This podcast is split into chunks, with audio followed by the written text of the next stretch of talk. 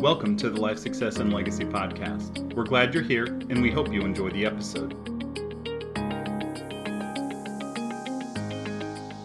Hey, we want to welcome you all back to our next episode of the Life Success Legacy Podcast. My name is Chris Bay and I am joined by the mics.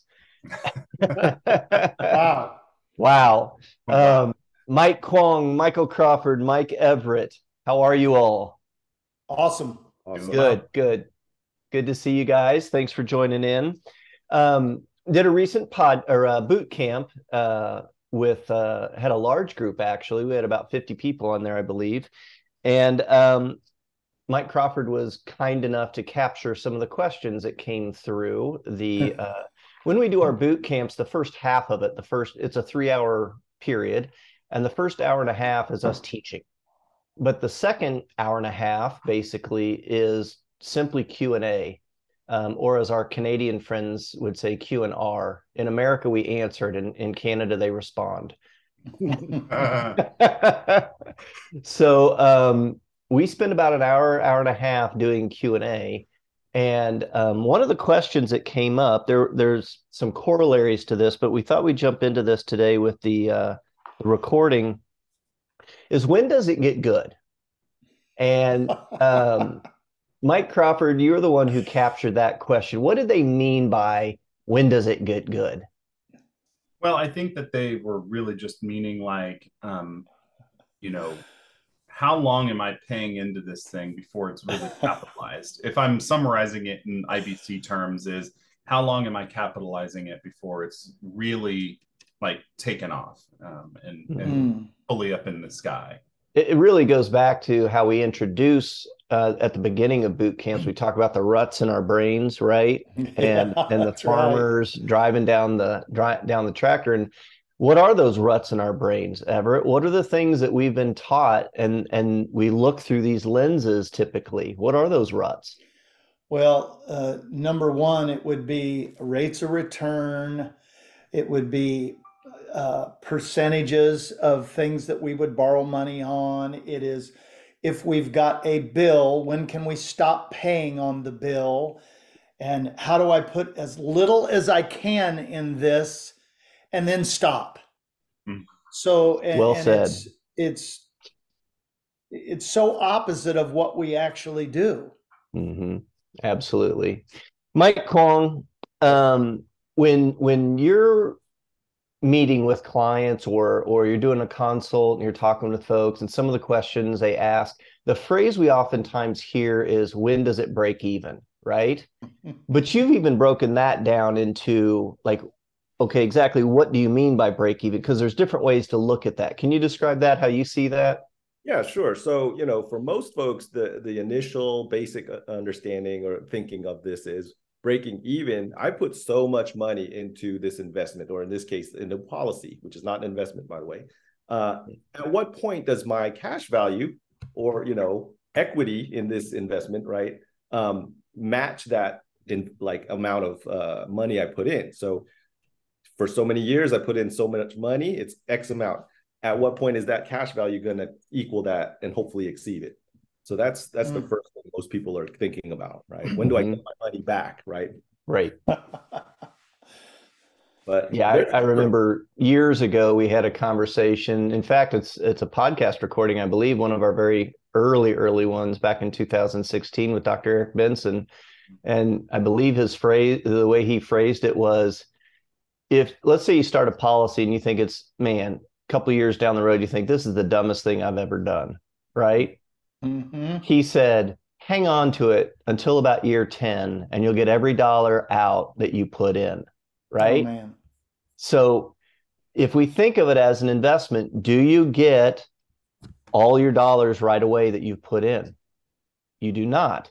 But that's where we talk about the three uses and yeah. using it for banking. So, so um, the first thing is break even is looking at when does my premium dollar, when I put it in, actually create more than at least that dollar or more of available cash value? Right. That's one of the yep. break evens. Yeah. What What's one of the other break evens that they talk about? Oh well, uh, another point you know that I I'd like to look at is since the illustrations are shown on a yearly, you know, uh, basis, uh, at which year does it become, you know, net positive or, or geared positively? Because remember, this is like a machine, and we're putting inputs every year through the premiums. And then at what point does that input for the year net uh, a result that's greater in growth of cash value? Do you mean do you mean the total premium paid versus oh just an annual? Okay, right. okay, Yeah, I'm yeah. with you now. Yeah, and That's the way I look at it all the time, right there. Exactly, exactly. Especially if your mind is centered on cash flow, which is you know, Yep. in the world it is, right?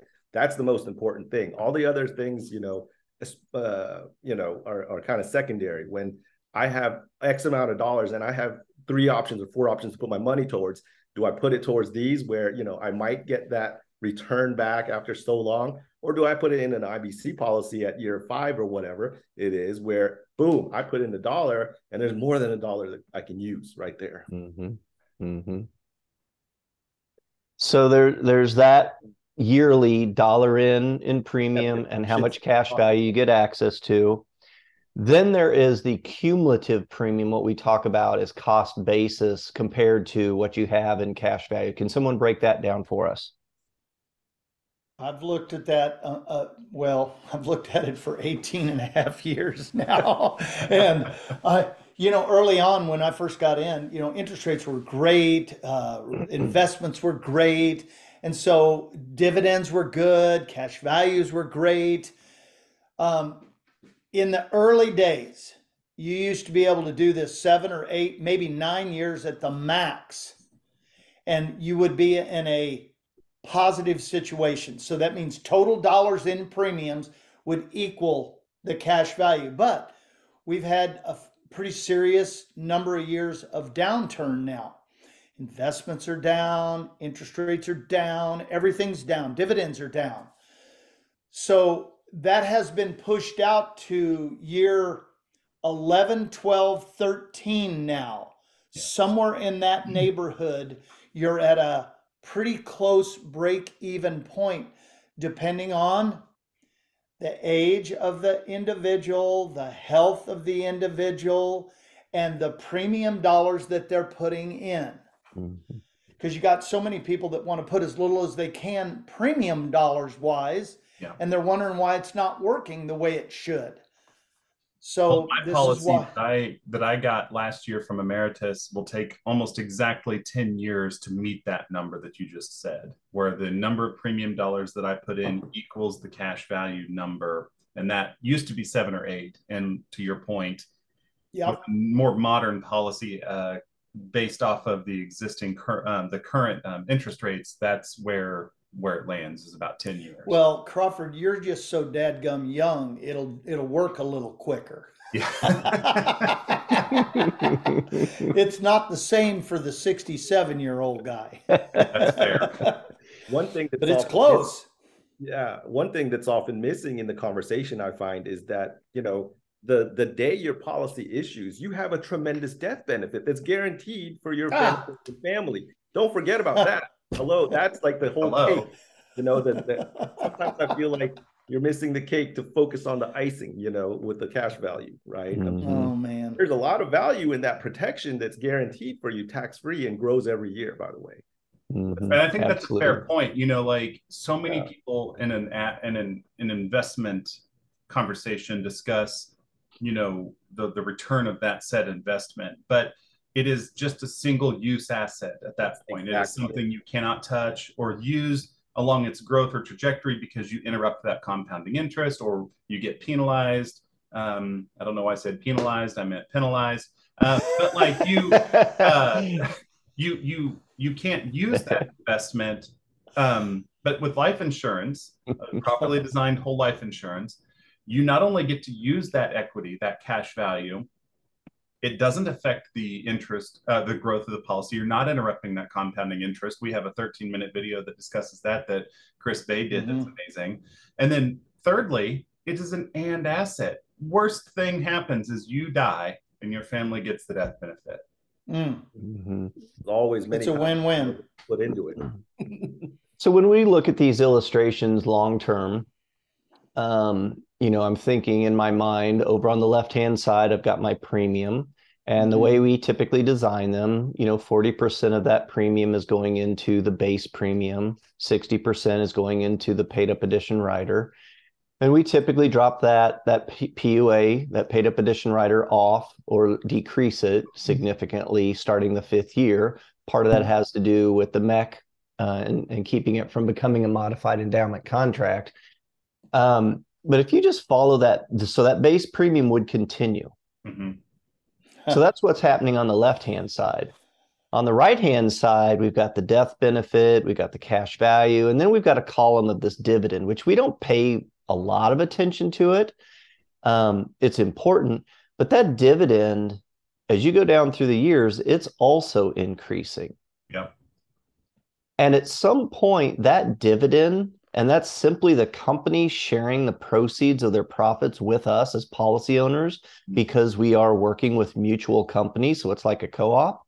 When we get that dividend, by the way, tax free, it's a return of premium. If you've read Nelson's book, it's not a taxable event.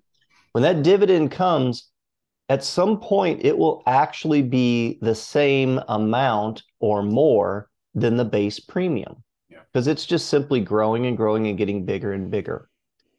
Now, we recommend, in fact, I can't think of anyone who doesn't do this, of all of our clients and all of us, we recommend that that dividend be turned into paid up death benefit, right? Yeah. Mike Kwong, I know you like to talk about that. Discuss why we why we want that dividend to go into um, into the death benefit because I could use it towards paying down a loan. I could pocket it. I could say, "Hey, send it to me." I could use it towards premium, but why do we put it into death benefit? Sure. So when when you understand that the dividend comes out, right, it's paid as a dollar amount, let's say. Um, when it's uh, reinvested for IBC purposes to purchase you more death benefit and you know paid up addition dollars and cash value subsequently, uh, the impact to your policy is actually much more than the than the dollars of the dividend that's dispersed to mm-hmm. you.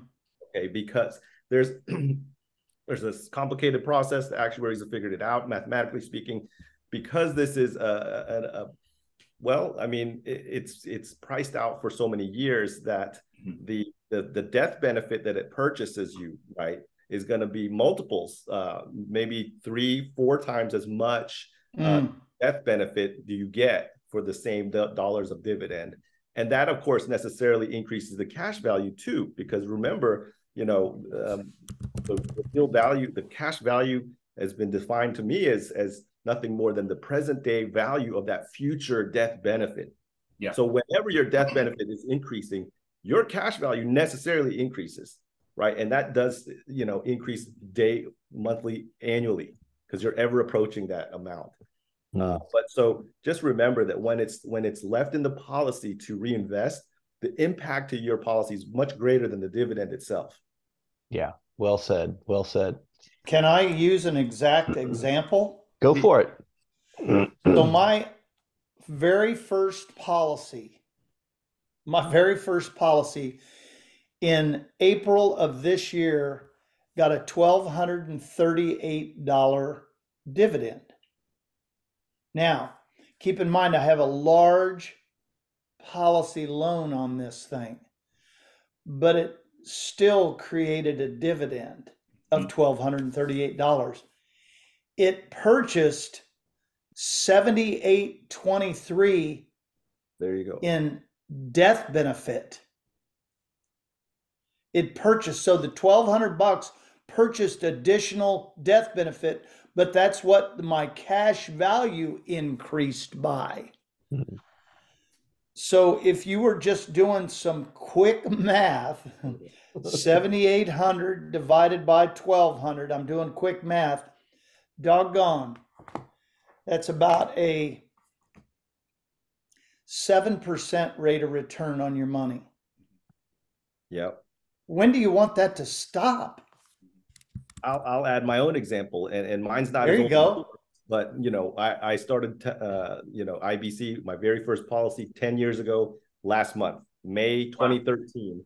was the issue date um, and i started where i could you know it was just below the example we always use the base premium on that one was 3830 So not even Mhm. the thousand dollars we often use. Okay, so keep that in mind. Not a big policy, but at the ten year mark, I made my uh, payment, and the dividend. Take a stab for a thirty eight thirty. You know, three thousand eight hundred thirty dollars. What do you think that dividend was? Ten years. Thousand dollars.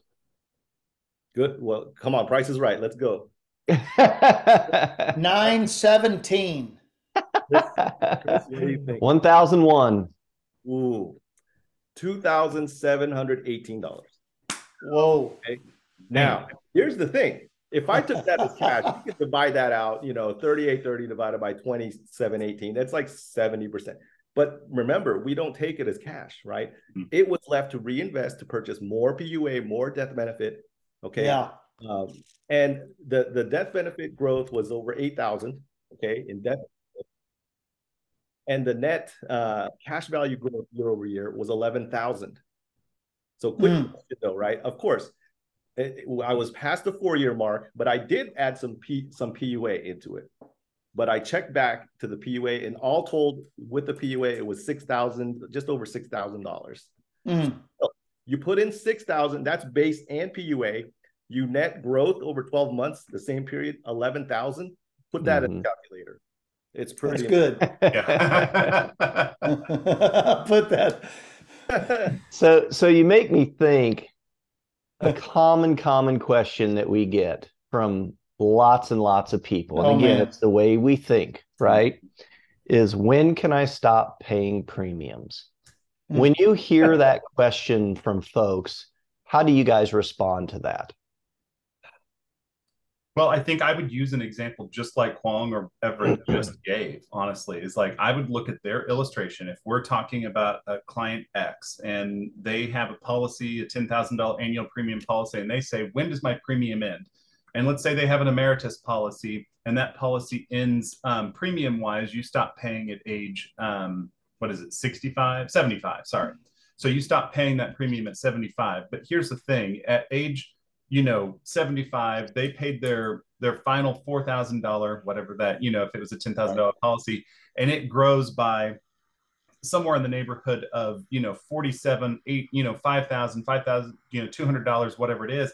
Like when do you want that to stop? If you can put $2000 into a system that will then more than double maybe even three, triple the amount of growth in your in your system there isn't an entire there isn't a product tool asset in the world that has that type of uh, return long term right that didn't Right. happen day one that was and in many cases if you're in your you know 30s or 40s when you buy that policy that's 30 years down the road but you've gotten to use it the entire time and then at the Mm. end you still paid that premium at the age of 75 and it grew by two and a half times the value Oh, it'd be way more than two and a half times. Yeah. right but by you know what i mean like Yeah. even worst case two and a half what I, what I always show is, you know, on the illustrations, oftentimes something magical happens at year five. We know this, right? Once Yeah. you start capitalizing it, um, that that positively geared effect takes over.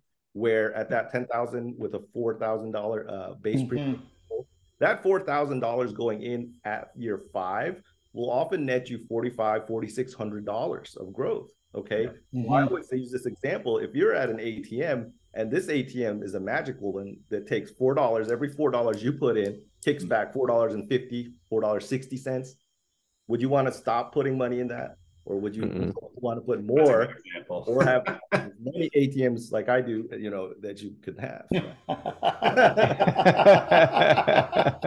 I mean, that's an excellent example of how franchising works using an ATM. That's right. I love that model. Like that's a Mm. you know, analogies are something that I use a lot, and sometimes my wife rolls her eyes because I use analogies a lot. But I think that sometimes when you're talking about a, a system like I, infinite banking, it's not a complex process, but it is Mm-mm. hard for us to shift our mind. And so, using an analogy like that ATM, like it's something we can all relate to. We've all been to the ATM, even if it's been a minute. We all remember punch, punch, punch. You put in the number, you know. So, you know, I think that the the thing that we as agents and as coaches we try to do to our clients is help them bring it to what Nelson always said the you and me level and get it out so that people can you know comprehend it and consume it and really process it effectively Mike Crawford, you brought up something when you're talking about the the Meritas policy. I think you said paid up at 75. Not all companies have them paid up, and what we mean by that is no more premium is required. Not all companies have them paid up at the same. Yeah. There's varying. Can you talk a little bit about that? Yeah, Nelson talked even in his book. A lot of the examples he used were paid up at 100, I think. Um, I could Yep. be wrong, but I'm pretty sure it was 100.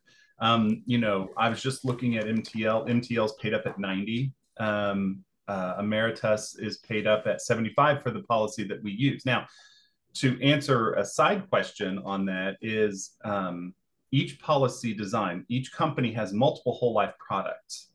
Each of them are designed for for a specific purpose and we use the ones that are designed or that work best for infinite banking. And in this case like Ameritas it pays up um, at age 75 um, but ultimately i think that the real reason for that has a lot to do um, with something mike kwong has said before and i'll kind of try to butcher it but he basically said that you know the the faster you can pay that premium the or towards that premium dollar um, the faster the cash, the faster the death benefit grows, right? Because you're it's a shorter time period that you're paying that premium from start to finish in terms of number mm-hmm. of years.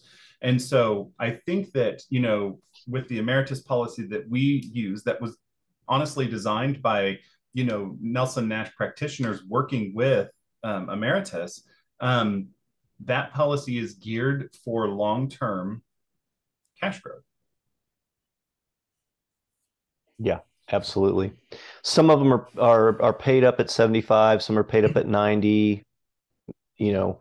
100, yeah. Um, there there's so it just depends on how the company designed it, you know, what the purpose was and all that. Um, there's one more term before we wrap up. There's one more term, and that is when it endows. Hmm. There you go. Uh, Mike Everett, can you talk about what does it mean to endow and what that means with a policy? basically your cash value equals the death benefit. If you want to get to the simple, simple term, the yep. cash value equals the death benefit. That's what it, because if you go back to the the old actuaries, what they did was they they figured the lifespan of a, a person was a hundred years. If they paid that premium, the cash value would equal the death benefit. Yep. Obviously, with uh, the way people's lives are living longer. Mm-hmm. Um, people are taking better care of themselves, I think. and uh, so they, they're pushing those those endowments out a little further now. Yeah. Which six one half a dozen the other because of how policies are now uh, designed, especially with IBC. You it takes a minute to get to that place. Mm-hmm. That's because we're using those dollars all along their lives. Yeah. But uh, my goodness.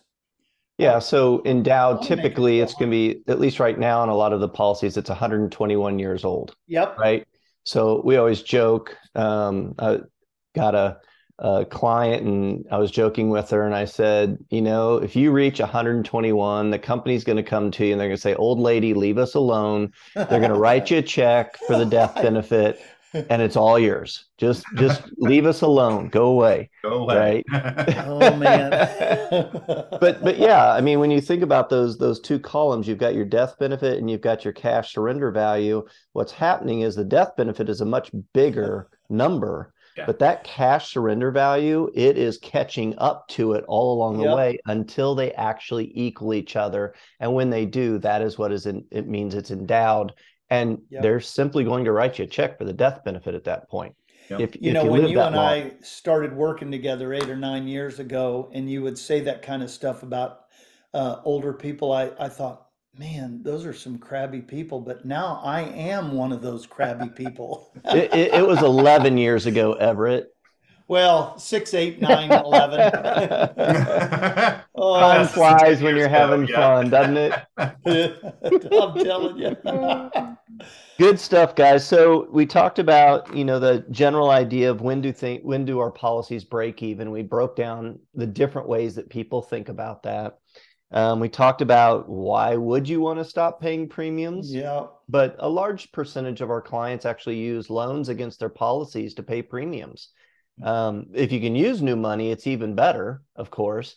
But but a lot of our clients, the way we design the policies, if they're an honest banker, they don't have to worry about their premium coming up with new money starting Mm. second year. Yep. Um, we talked about um, the the different ty- uh, types of policies and when they can be paid up, and then we talked about um, when a policy endows. So, good stuff, gentlemen. Thanks for joining in on this podcast. To our listeners, check us out at lifesuccesslegacy.com.